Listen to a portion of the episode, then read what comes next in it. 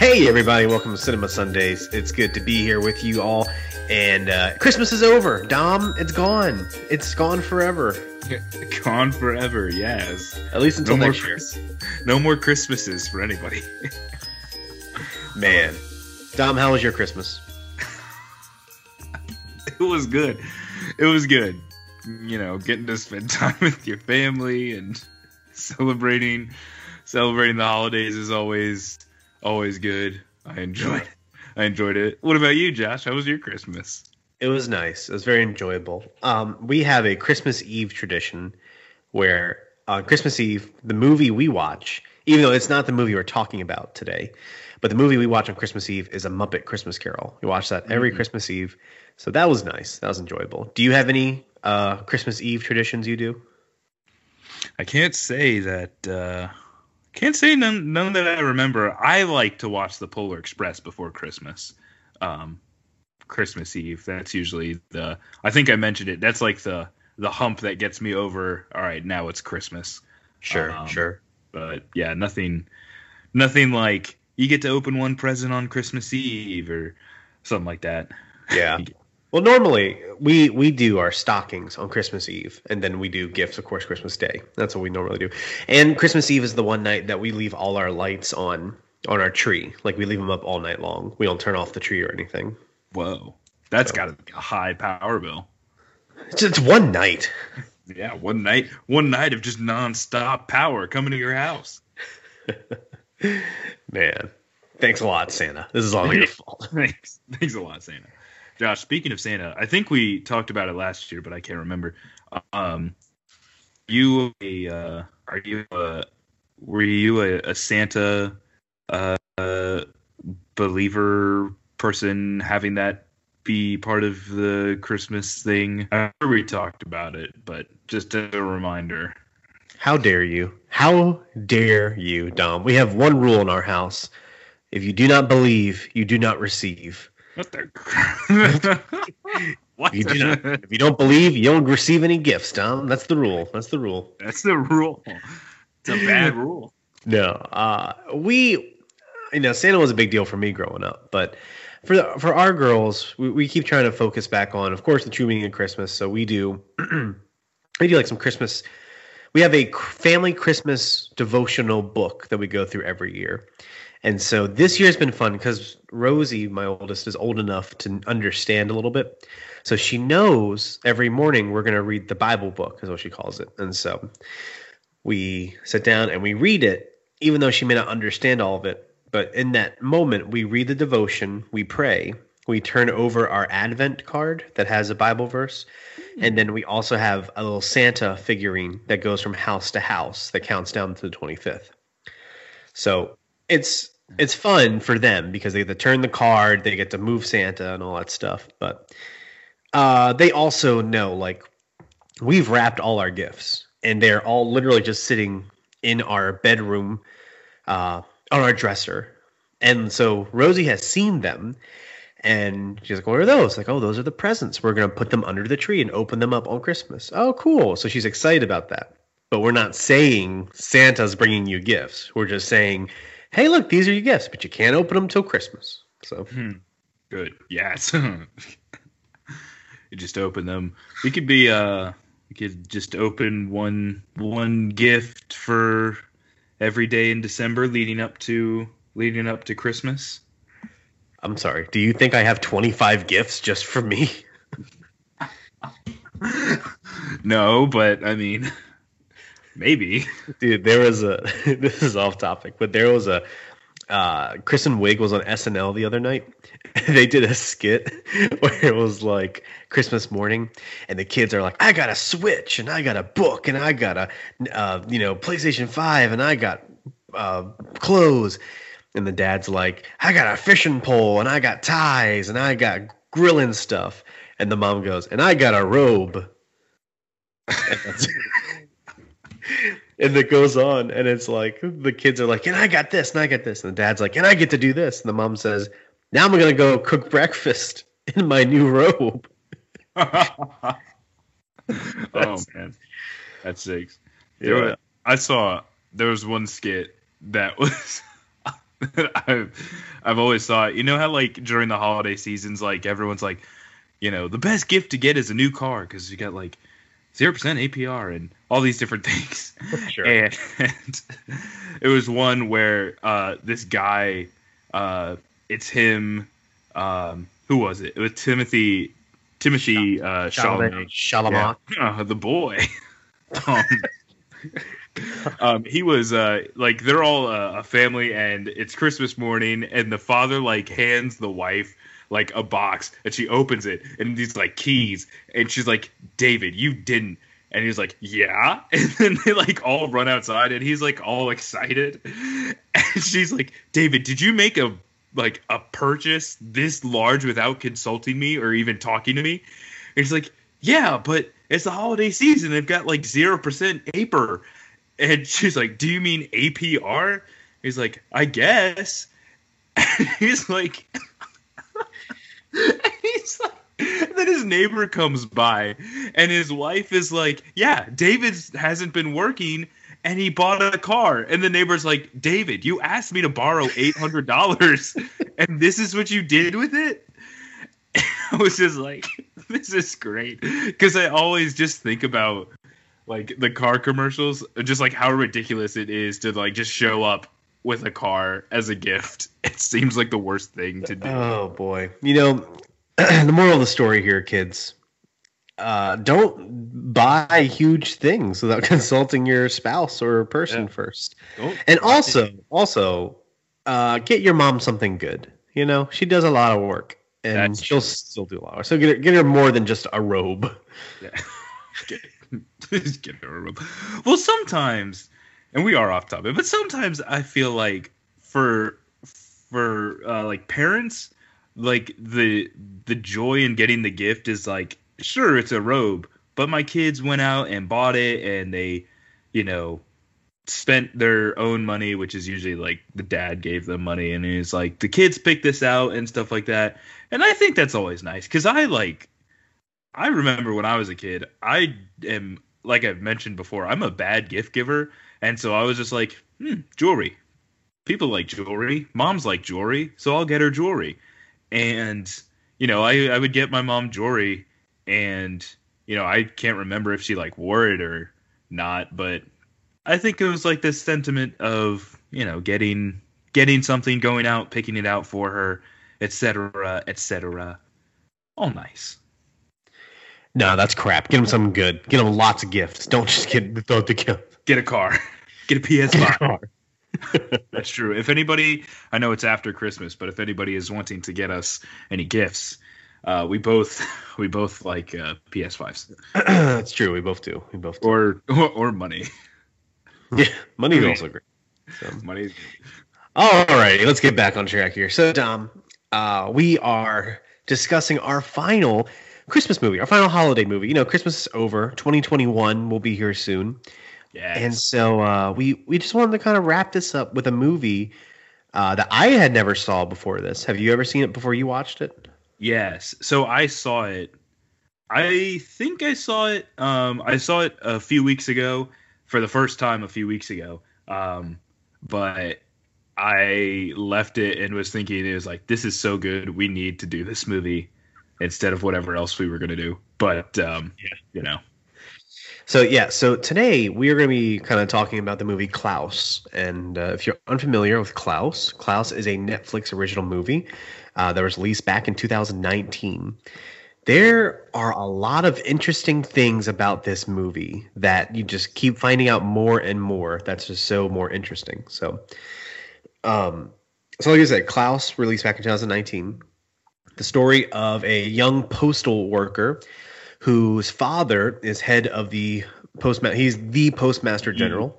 The postmaster general in a world that doesn't exist, but yeah, I don't know where. I guess this is supposed to be somewhere in Norway or wherever the Legend of Santa started. I think it's just supposed to be in a universe or a world that is just not real, and the Santa cinematic universe. Yeah, crossover with the Easter Bunny. Oh man, they can make so much money with that. Just a big old crossover. Anyways, so we have Jesper, who is this young postal worker. His dad is the postmaster general, and they are both very wealthy. But to teach Jesper, you know, the value of a dollar and the respect and what it means to make it out on your own, because he's kind of a spoiled little brat here. Yeah. He tells him that he needs to go start a post office in this town that is miles and miles away, that is really not great, lots of bad energy, lots of people who don't care. And he needs to go, and he has 1 year to get 6,000 letters. And if he doesn't do that within the year, his dad's going to cut him off. No more money, no more caviar, no more silk sheets. Gone. Yeah. Oh God. Yeah. He keeps mentioning the silk sheets, and I'm like, are silk sheets really that nice? I don't know. I don't think I've ever had silk sheets. But they seem pretty cozy. They seem pretty yeah. But would you sweat, or does silk not make you sweat? I don't know. I'm not rich enough. Maybe one day we'll know. Yeah, maybe one day. If you want to guess a Christmas gift, a late Christmas gift, silk sheets will be great. Even if it's just one sheet, Dom and I will share. We'll figure it out. Yeah, we'll figure it out. So he gets to this place, and he sees all the people, and he tries to struggle to figure out, how am I going to do this? And he befriends a man named Klaus, who is a toy maker, and he ends up getting the kids to write letters to Mr. Klaus to bring them toys. And so the whole story continues, where the town starts to turn around, the kids start to be good, and the people start to treat each other with respect. And of course, there's some hijinks and things going on there. Jesper falls in love. It's a whole thing. Basically, this is like the launch pad of everything you've heard about the Santa Claus and how that legend started. And so it's really interesting. It was kind of cool to see that. But that's kind of our story of Klaus so far. Yeah. So I watched this movie, and I think I don't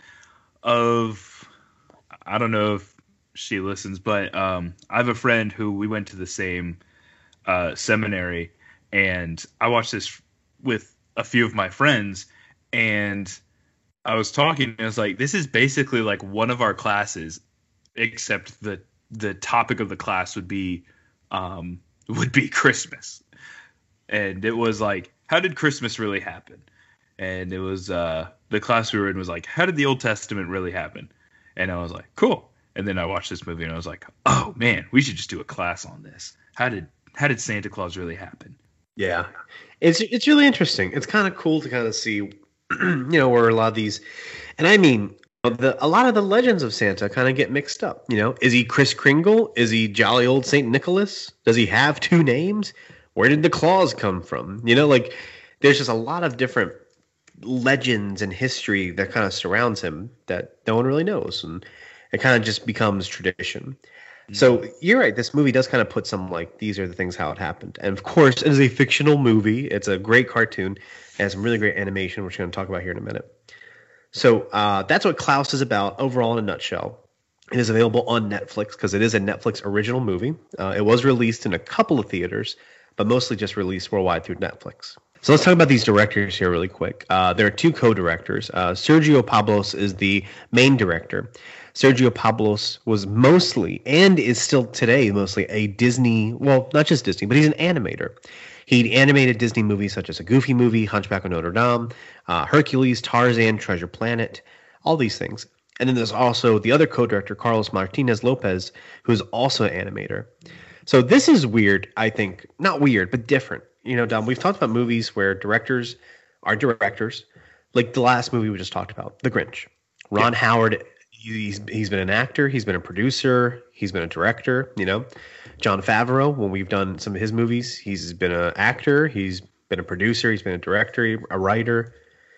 This is one of the first movies I've ever seen in general that animators are the director, you know? Like, this is a movie made by animators, like so many, so many.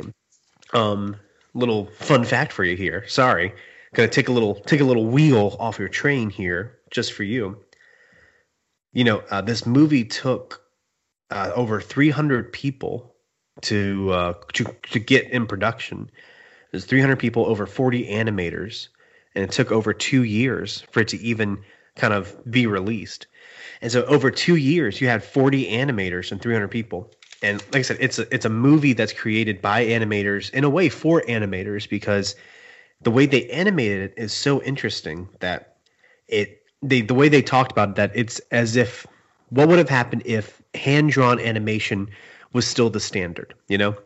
You can go back and look at old Disney movies, things like Tarzan, you know, things like Hunchback or a Goofy movie, and all that's hand-drawn animation.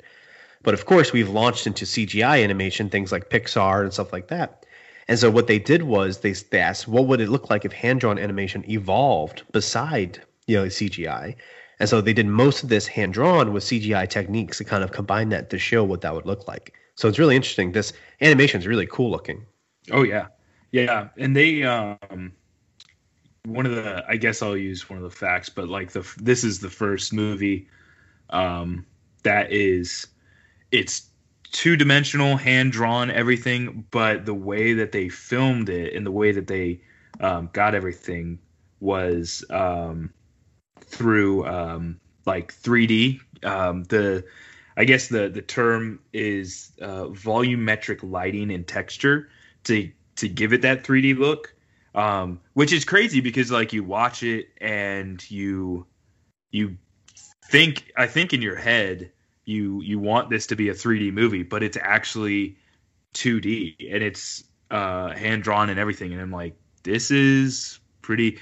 It's a very technologically advanced film that does a lot of very cool things, which is another reason why I like it. And it's so, as of 2020, I don't think there's been another movie like it. I could be wrong about that. I haven't seen every movie yet, but it's so unique in that it's really, there's no other movie like it right now. And it's, it is great. Yeah. It's a really good movie with a really good heart and really good story. It is super funny and it is super heartwarming, it's got a lot of heart and things like that. And it really is beautifully animated. So, Dom, you want to talk about this, cast of characters we have here? Yeah, let's talk about these cool cast. Let's talk about this cast. So first we have Jason Schwartzman. I want to make sure I get that name right. It's pretty complicated, but he plays Jesper, and which is also a unique name. But Jason Schwartzman, we've done a movie with him before, Scott Pilgrim versus the World. He played Gideon Graves. He has been in a lot of Wes Anderson movies. He's been in Moonrise Kingdom. I think he was also in the Grand Budapest Hotel. He was. He's been in. Those are some movies we should start looking into doing, man. Yeah. Any type of Wes Anderson. Yeah, I've been waiting for you, man. We should just do a whole Wes Anderson series for the month of whatever. That wouldn't be a bad idea. It's cool because all of his movies are super cool, super creative, artistic, and beautifully look. You can look at them and they're really beautiful, and they're all super different. You know? Oh yeah. Store that away for another time. Exactly. But yeah, he's been in a couple of things. He's pretty well known. He was in Saving Mr. Banks. He's been in a couple episodes of Parks and Rec, and he's been on the Sesame Street. I feel like that's worth mentioning. But yeah, you made it. You know you made it when you made it on the street. On the street. But yeah, so that's Jason Schwartzman. Next, playing Klaus, the big old Santa Klaus, is the incomparable J.K. Simmons. I don't know if incomparable is right. But J.K. Simmons, which actually stands for Jonathan Kimball. I didn't know that. Is not. What's Harrison Ford's character from The Fugitive? It's like David Kimball or something. Yeah. I know you're talking about.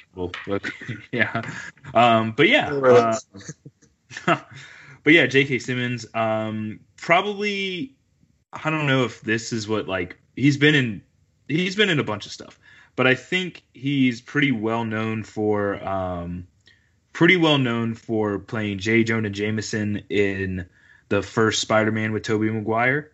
Yeah, I feel like that's where I know him from. You know, those first three Spider-Men of Tobey Maguire. I mean, you know, of course, he was also in the most current Spider-Man with Tom Holland.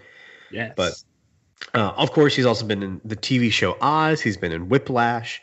He's done voiceover. He's done animation. He's done, you know, in-person acting.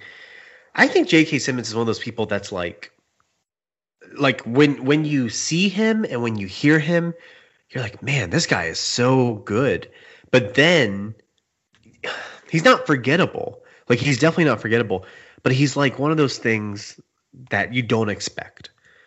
And it comes and it hits you. You're like, oh, yeah, he's so good. And then it goes away. He's Batman. He should be like Batman, you know.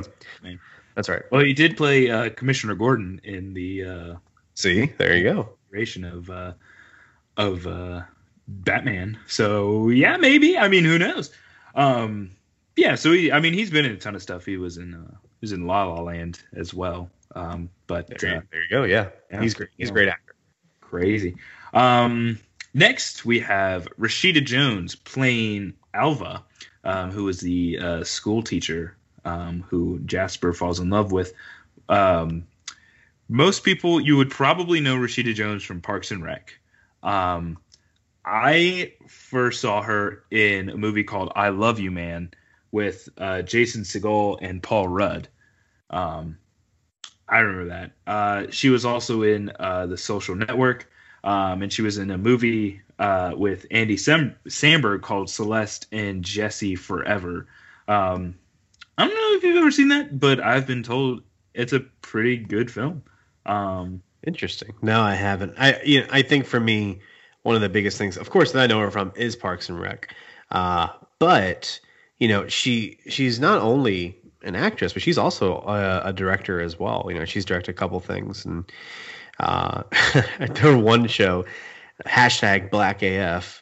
Oh yeah, that's pretty good too. But yeah, she's a director, a writer, producer, stuff like that as well. So she's a very, very talented lady.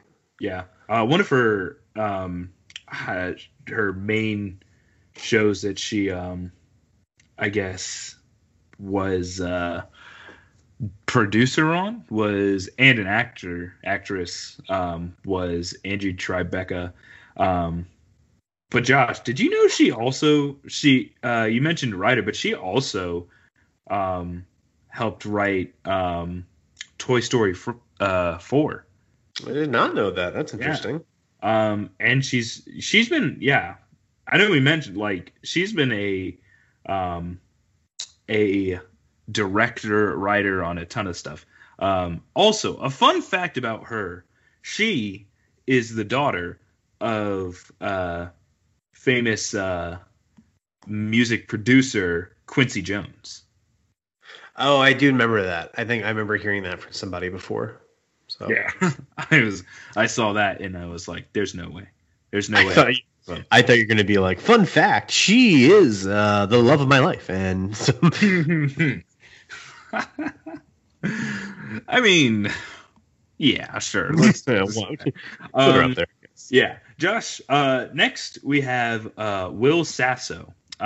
He was what's his name, Mr. Ellingbow, who is the redheaded, I guess, main guy in the town of Smeerenburg and Steinenberg.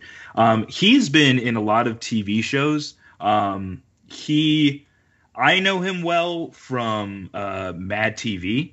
I don't know if you ever watched that. And when you were a kid, you were sick from school. But yeah, he has been in a ton of stuff.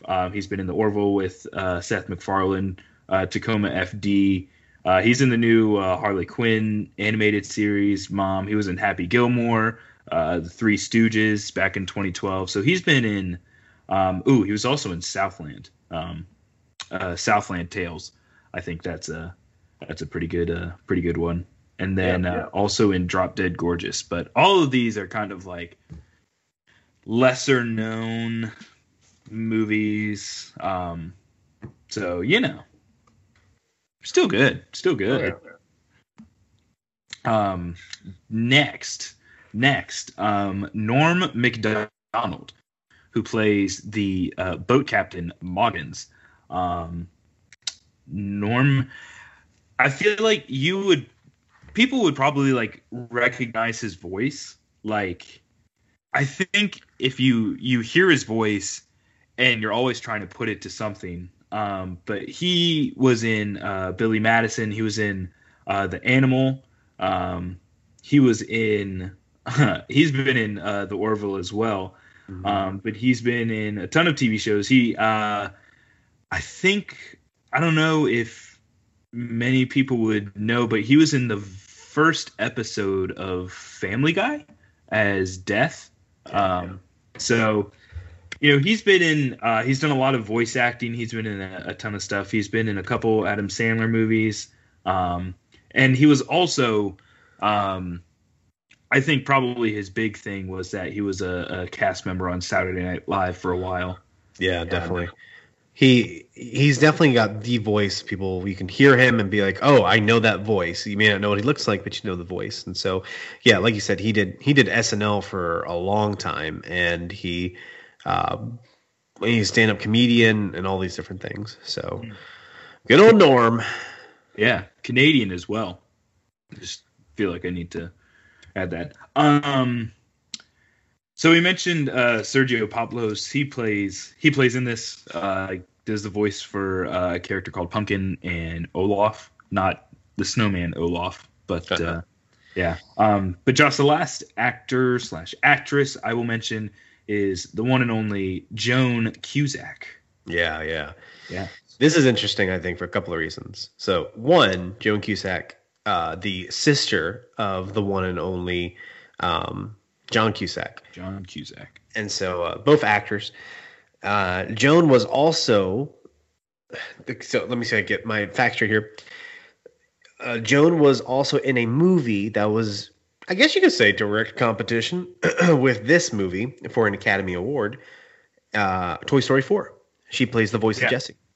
And so it's really interesting that Rashida Jones also wrote on Toy Story 4, where Joan Cusack also starred in Toy Story 4. And so, you know, so on and so on. Of course, she's been in way more things than Toy Story 4 as Jessie. You know, she was in Perks of Being a Wallflower. She was in Working Girl, In and Out.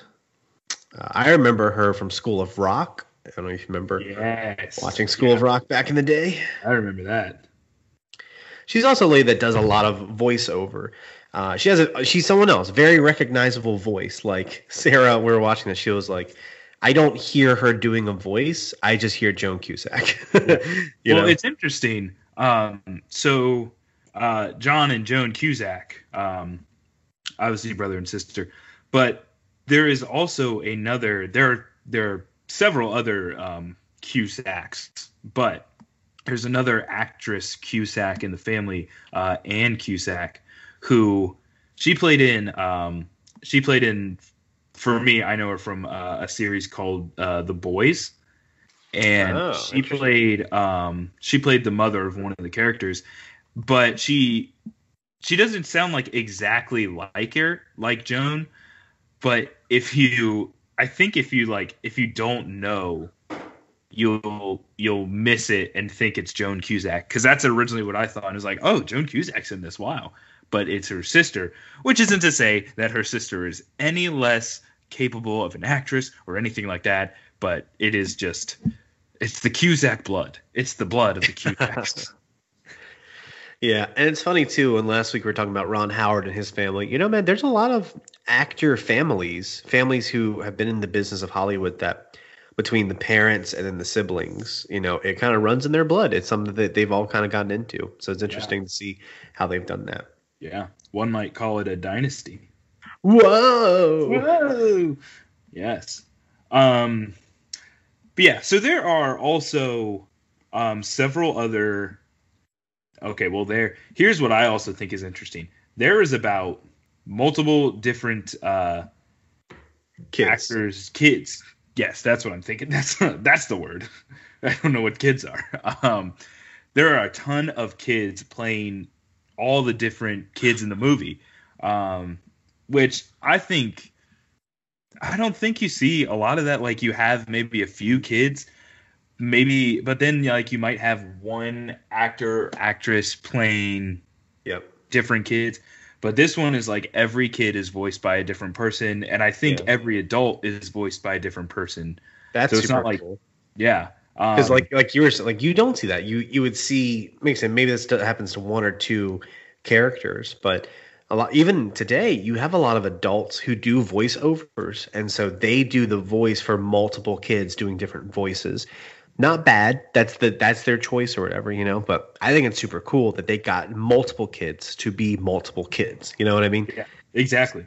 Yeah, and I think I'm not going to name all of them. Because there's just a ton, but if you go and look at a few of them, I think there are some pretty good ones, but that's really like the main cast who gets more time, and so it's a pretty good cast, stacked even, one might say.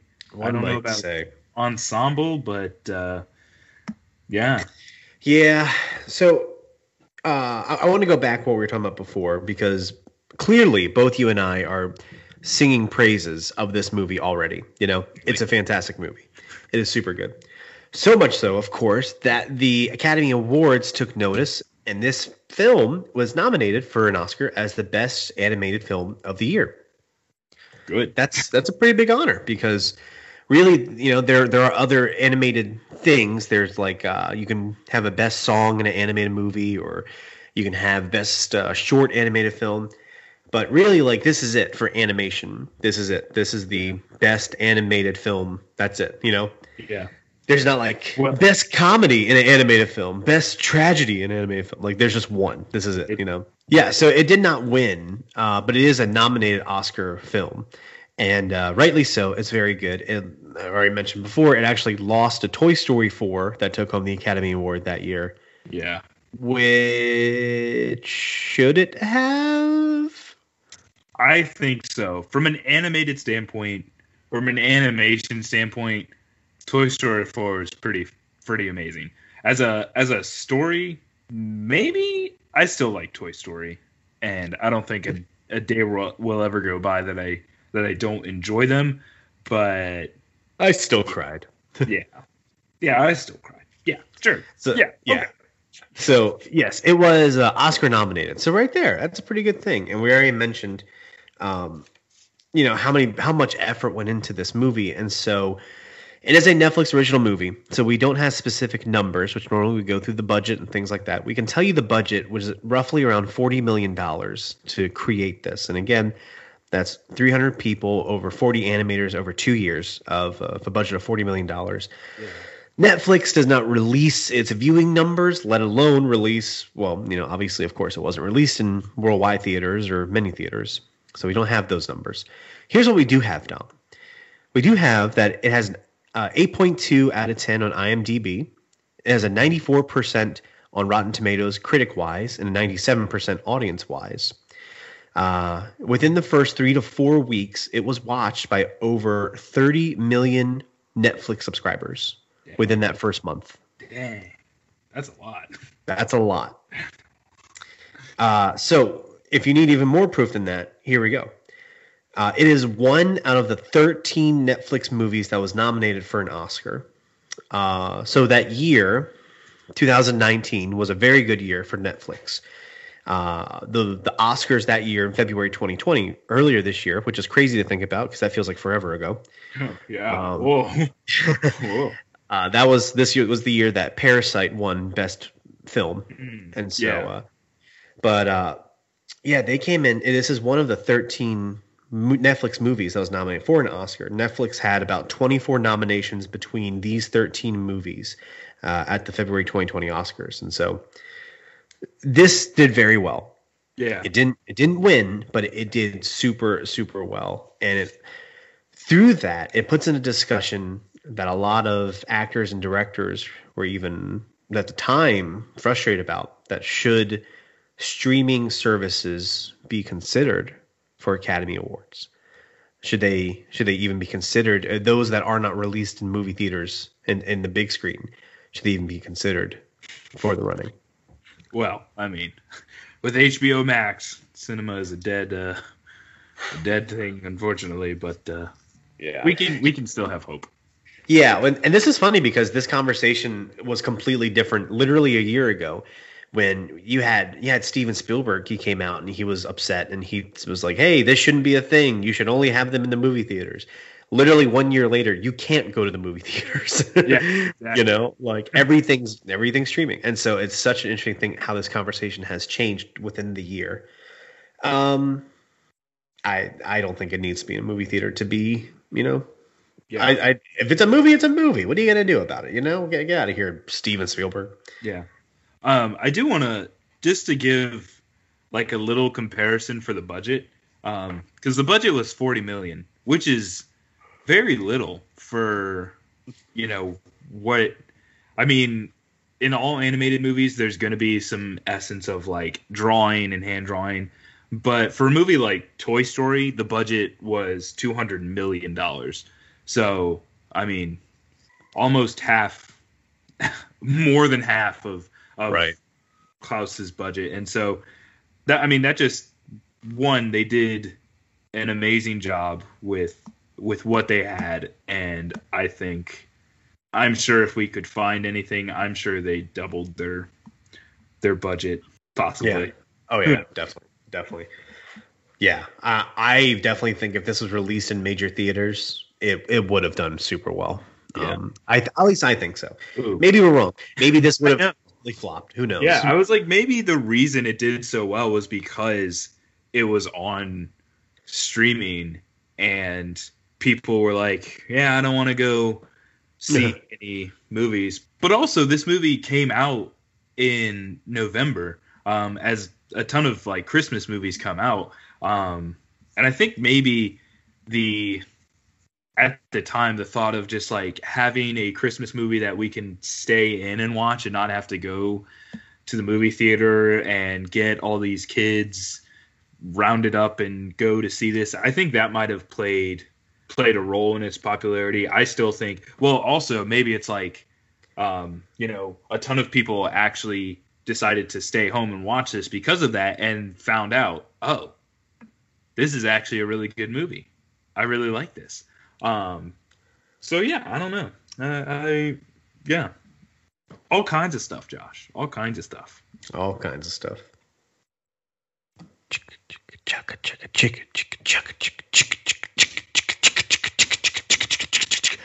Choo choo, boys! Let's get on this fact train. I'm excited. Gross.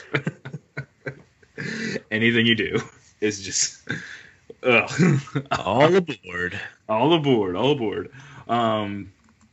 Yes, join us on our train to where should we go? Let's go to Christmas. Let's go to Smeerenburg and Steinenberg.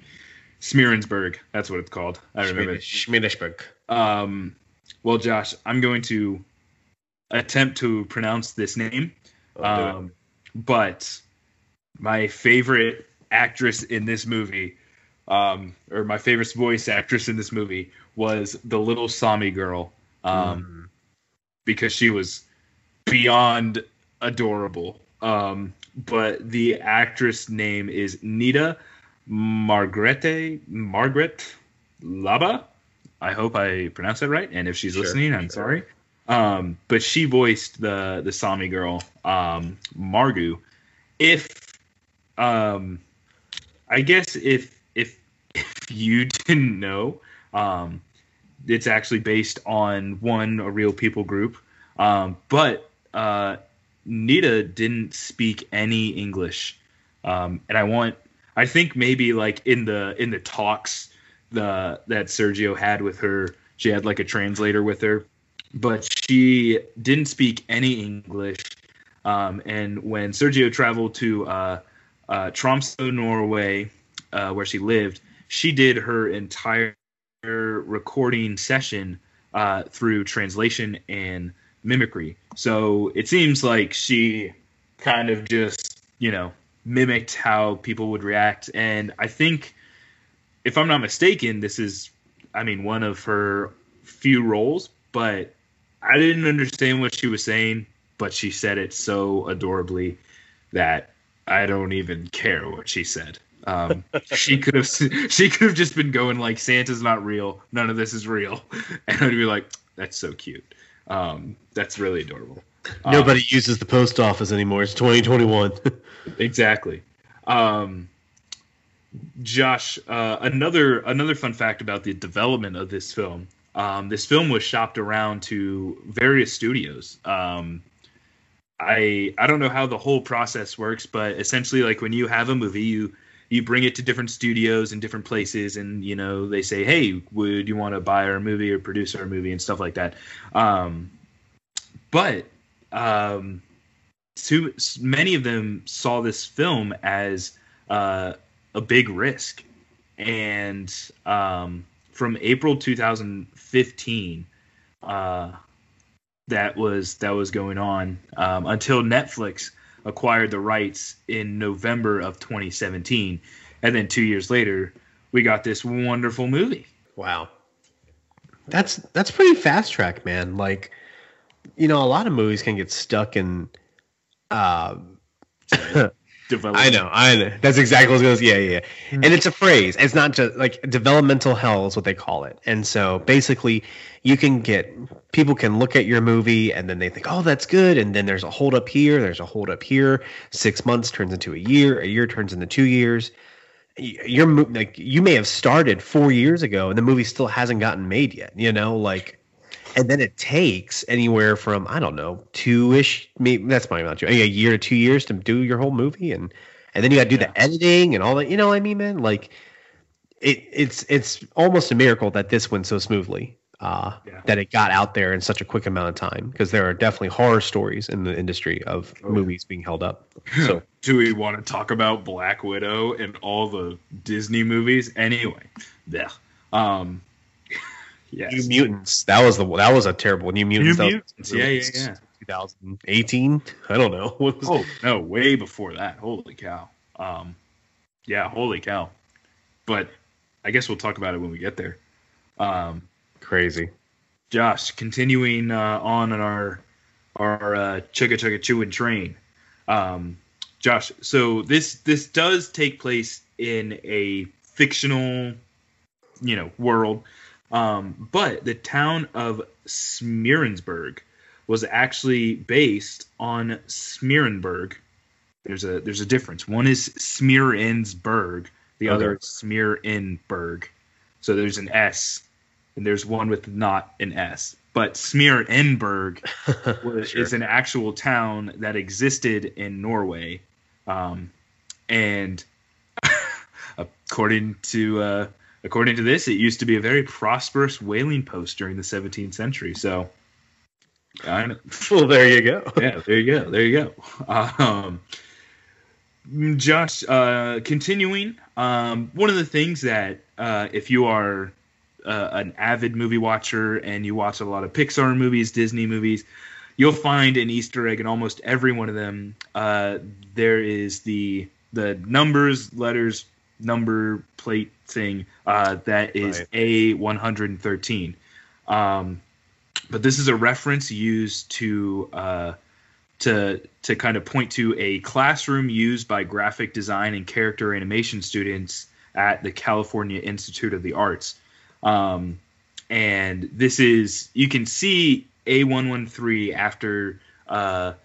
after Jasper and Klaus crash the sleigh.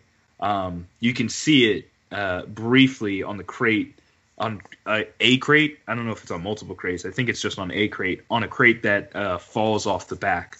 But it's neat to, like, you can go back and you can look for it. It's A113. And you can go and look in a lot of Pixar movies, because a lot of the anime Pixar graduated from the California Institute of the Arts. I think it's a really cool callback to be able to do that.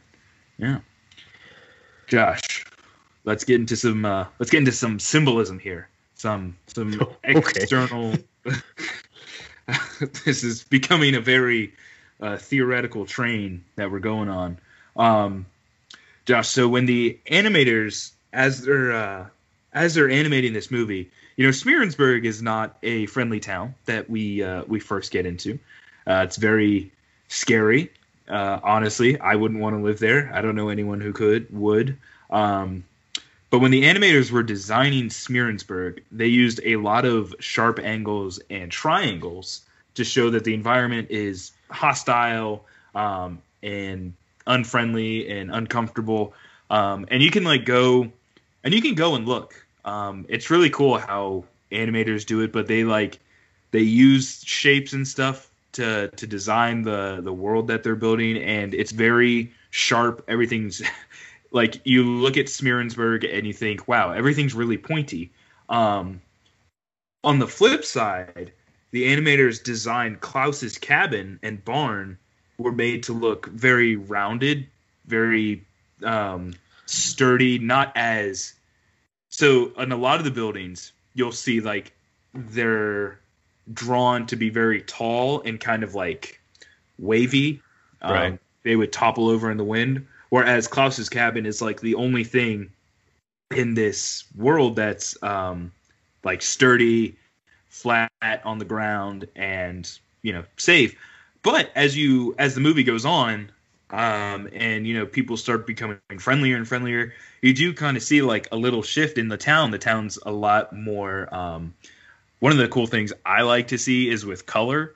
And one of the things you see is that when Jasper first gets there, it's very blue, very dark grays. And then now the town is, now it's like oranges and very, light colors. Very warm colors and stuff like that. And I think that's just, it's cool. Like the way that animators think about this stuff is really cool, and how they put it into everything. Yeah. That transition from bleak and a place with no rules to a place with not just order, but with heart, you know, with love and all those fun things. Yes, exactly. Josh, let's keep it going. Another thing, another interesting thing. So in this movie, you have two warring tribes, warring families. Yeah, and the whole thing doesn't really make sense to me, but I get it. You need a story. Well, you have the Crumbs and you have the Ellingbows. The Crumbs have black hair, and I'll just call that's Joan Cusack's character's family. So the Crumbs have black hair. The Ellingbows have red hair. And one of the interesting things is that the people who are more neutral have blonde hair. So like Jasper has blonde hair. The Sami people have blondish hair, kind of dark, dirty blonde hair. Alva's got blonde hair. And you see Klaus and his wife Lydia are shown to have like dark brown hair. So I thought that was interesting to kind of just like, not necessarily like I guess it's more just like just drawing the line of like, yeah, these people are outsiders. Like these are the people who don't understand the conflict, but these are also the people who help bridge the gap. Yeah, I don't know, Josh, I don't know if this is a fun fact, but J.K. Simmons, well, this is actually fun. I don't know if it's a fact, more of just a tidbit. But J.K. Simmons, who played Klaus, once worked as a mall Santa as he was pursuing an acting career right out of college. So he's got experience. He's got experience with this stuff. He does. He does. That's pretty cool. Yes. All right, Josh. Let me give you a few more facts. So we mentioned that this is a pretty big a film for Netflix, but this was the first animated film from Netflix to be nominated for an Academy Award. Yes. There you go. Big deal. Big deal. Big deal. Another one, and I always enjoy reading these ones, but Jason Schwartzman ad-libbed a lot of his lines. Sergio Pablos says that only about 40% of his dialogue in the final film is scripted. And nice. That was crazy. Yeah. Yes. All right. Let me give you two more. So we mentioned that this film was kind of, brought around, shopped around, I guess. But Josh, this movie was actually in development for nearly 10 years. Ah, there you go. Like back in 2009, where I don't know which what I was doing in 2009, but I don't know what exactly that fully entails. But yes. Yeah, it definitely goes to show how long movies really do take. And so it's not just a willy-nilly kind of thing, Yeah. Yes. Wow. There's some good stuff. There's a lot more that you can look at. But Josh, let me give you this last one. I wanted to say so this is actually, I'll give you two more real quick. So this is actually Rashida Jones's third animated movie after Inside Out and The Grinch. She in it? Oh, I didn't know she was in Inside Out. Yeah. Obviously, this is that would be her second Christmas animated movie, but this is Rashida Jones's third Christmas movie, and I don't remember what the first one is. But Inside Out's not a Christmas movie, is it? Not that I know. No. Yeah, so I thought that was neat. And then lastly, Josh, this is Netflix's first animated film to be rated PG. Congratulations, you've done it. You've beaten the whoever does the stuff. Whoever probably with all the angry family fighting and such, could be a little dark for children at times. Yeah, I'd agree with it. Well, Dom, why don't we take a quick break, and when we return, we'll talk more about our thoughts on this movie and kind of our takeaways from it. So we shall return. Go ahead and get yourself some hot chocolate and get ready for a brand new year, and we'll be right back. Yeah.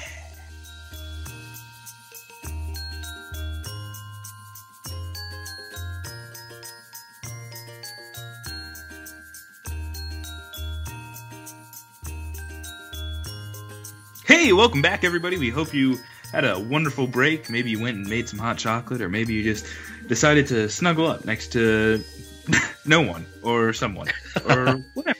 Maybe you, maybe in between this break, you decided, hey, I really want to go check out this movie. And you paused this for a long while, and you went and watched this movie, and now you're back fully aware of everything that happened with this movie. But... even if you didn't. Welcome back.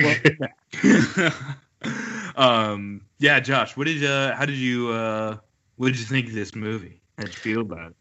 Overall, man, this is a really good movie. I like it a lot. This is probably going to go into our rotation for, Christmas movies every year, I think. Oh, hell yeah. It's definitely a movie that I would show to my kids and my youth group and all that fun stuff. It's just good, man. It's funny. It is really beautiful to watch and look at, and it's got a really good story. It's got a really good purpose, which, of course, the big quote of the movie, a true selfless act always sparks another. And that's a thing that Klaus says, and he says it to Jesper, and Jesper learns that the hard way, mostly because his character is super selfish at the beginning of the movie. And towards the end of the movie, he starts to see the error of his ways, and he gives up his life of riches to stay in Smeagol Town, whatever it's called, and to live there with his new love and with his new job and with making these toys for the kids. And it's a great way to remember the true meaning of Christmas, that it's not about being selfish. It's that selflessness. And how beautiful is it that a true act of selflessness, not just being selfless to get the applause or to get a gift in the end, but to truly be selfless, it always sparks another. And so it really shows what it means to shine your light of Christ to other people, and to not do it for your glory, but for the glory of God, and that it will spark that light in other people to do the same. And so, you know, peace and goodwill toward men. That's the whole thing. That's it. Like, it's so easy. Just peace and goodwill. Why do we get this wrong? Because money. True. Money. Ugh, gross. What about you, Dom? What did you think of this movie? What was some takeaways you had? Yes. I really liked this. When I say I really liked it, I really liked it. So it's kind of like how The Grinch is like a Christmas movie that I feel like is also a favorite movie of mine. I think this movie hasn't replaced it, but it's kind of in the same category of I really like this movie, and I think it was just due to like you said, the story and the kind of the big message of a selfless act, one selfless act always sparks another, and that kind of being the whole premise of the story. And it's also a good movie, I think, that shows change in somebody actually changing. Jasper, you see the change happen in Jasper's face and personality. And the scene where there's a scene where I think it's Margu, the Sami girl, Jasper brings Jasper makes this toy himself. Klaus helps him. And all that stuff, and he makes this toy, and it's a snow windsurfer, and he is able to give it to Margu, and he's able to watch her play with it, and you just see it bring joy and happiness to his face. And when I was watching that scene, I was it's basically Snow Moana, but I think that part of the movie, that one scene, if I could pick any scene that I really was that is a really good scene, it would be that one. But I think the movie as a whole, if it's hard to pick just one scene that you can point to, because I think so much of it has a lot to tell you, especially the whole fighting of the families. And there's another scene that kind of reminds me of Paul says, I don't remember what book, but he says, try to outdo one another in loving each other. And you kind of as the families are one kid is hanging out with a kid from the other family, and this one kid's mom pick some berries, and this kid brings the berries over, and then that mom makes jam and brings the jam over to the other family, and then that mom makes peanut butter sandwiches and then brings them back over, and then they're just enjoying time together, and they're literally trying to outdo one another. Yeah, exactly. And they're trying to be mean about it. It's and rude about it, but it's you're being so nice. And then there was one scene where the guy, the dad of one of the kids, the very first kid who was hey, can you give me that letter? The dad eventually breaks down the wall that he was building up and invites the other family to come and play. And I'm 95% sure that they get married, and I don't fully know the relationship of those two, but it's a whole movie about what happens when you do something nice for someone you might not like or you don't know, and that being And really, like, just trusting that doing something kind and nice will actually play out and pay off in the end. And yeah, this is just a really good movie. I want to talk about one more scene, though. Yeah. There's the scene at the end where Klaus is like, he's out in the woods again. It's like the last time you see him. And like the part, I cried at a lot of parts. Not in front of people, but I cried. So like Klaus is, he's in the forest and he's chopping woods, and then his wife, which is really cool. She's kind of like represented by the wind, and whenever you see the wind, that's kind of like Klaus's wife Lydia telling him to do something, and you see that in the movie. But like the wind like blows through him. And he says, "I'm coming home." And like, he just walks off in like this bright light. And it's like, he walks by a tree and then just disappears and turns to snow. And like, in my mind, after like going through this whole movie, and I'm like, that was, I dare say that was like beautiful how they did that, because they kind of like at the end, like go through the reality of, oh, Santa's going to die because he's getting older. And he's he is. And then like, you don't expect, like you expect him to like die of like a heart attack or something, or just like drop dead. Oh, I'm sorry. Yeah. I know it's not like that like gruesome or anything, but like, you don't, you know, he's going to die, but you don't know how.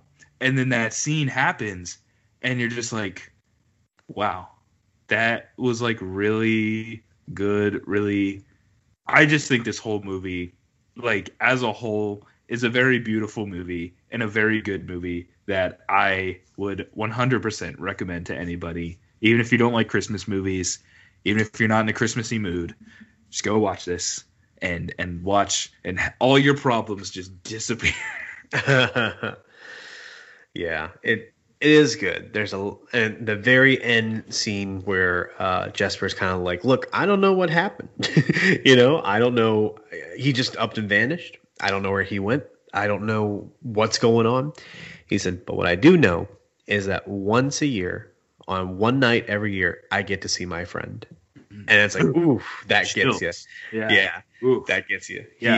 And that's such a beautiful thing of friendship, dude. You know, like on this one night, I'm gonna wait up all night just to have some hot chocolate with my friend, even if it is for 45 minutes. And that's it, you know.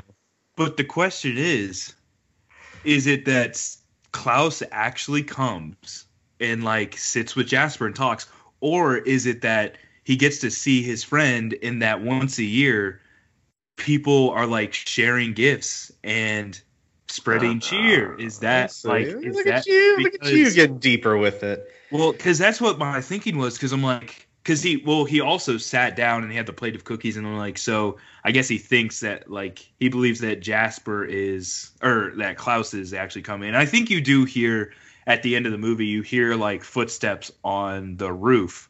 But I was kind of. So what you're saying is, at the end, does Klaus actually become the mythological Santa? Or is he gone now, and the Christmas spirit is up left to us, kind of thing? And like that Christmas spirit is him seeing his friend, because like that's kind of what I think. That's good. But why not both? Yeah, why not both? You know, porque lo nos dos. That's right. I like to think that Klaus is coming back. I think he's now Santa. Yeah. I don't know. He is. It's like every year, talk to kids about Christmas. Santa Claus, and like you have to like reconcile with the fact of like, is Santa God? Because he sees me and everything. And then there's one more thing. The other thing that I like is that when what's the Joan Cusack's character, the Crump person? The Crumps. She says, you know, she says, you'll once the kids stop getting gifts, once you run out of gifts, the kids are going to turn back into like who they used to be and stuff like that. And I like how it kind of shifts. And then Jasper says, well, what if we just do this once a year? But then as like the town starts turning around, you kind of get this sense that like it's going to go on longer, and it's going to not just be about presents, but it's actually going to be about this town, actually, having some Christmas cheer and stuff like that. And I thought that was really cool, because that was what my thinking was the whole time, is like all these kids are bringing Jasper letters, and they're going to be like, just like every kid on Christmas who's like, okay, I'm going to be good just because Santa wants me to be good, and so I can get presents, and so I have to bring the letter, and yada, yada, yada, all these different things. But yeah, I think they did a pretty decent job of kind of like explaining, what's going to happen after that. Anyway, those are all my thoughts. Yeah, it's good. Well, and that very same scene you're talking about is, she says, how long, when you take away the toys, how long till the kids turn back to their old ways? And then how long will it take for the adults to follow suit? Yeah. And so it really is an example. If you're a parent, you set the example for your children. You teach them, and then you hopefully surround them with other kids who parents also teach them those similar values and expectations and all those things, Yeah. So it's a great movie, man. I think this is a good movie to end our year of 2020 with, Oh boy. Come attack us with 2021. Here we go. We're ready for you. So, well, thank you guys so much for joining with us. We are excited to close out 2020 with this episode, and we will see you next year. One whole year from now. I mean, that's how it feels like. Every day in 2020 is like 1,000 years. That's 1,000 years is like a day. So we will see you again on the first Sunday of 2021 in January. And till then, stay frosty, have a good day, and enjoy. And a happy new year. And you know what? Go do those selfless acts and spark another and another and another. Yeah. My name is Josh. I'm Dominic. Thanks for joining for Cinema Sundays, where we talk about faith, movies, and jazz. Everything else.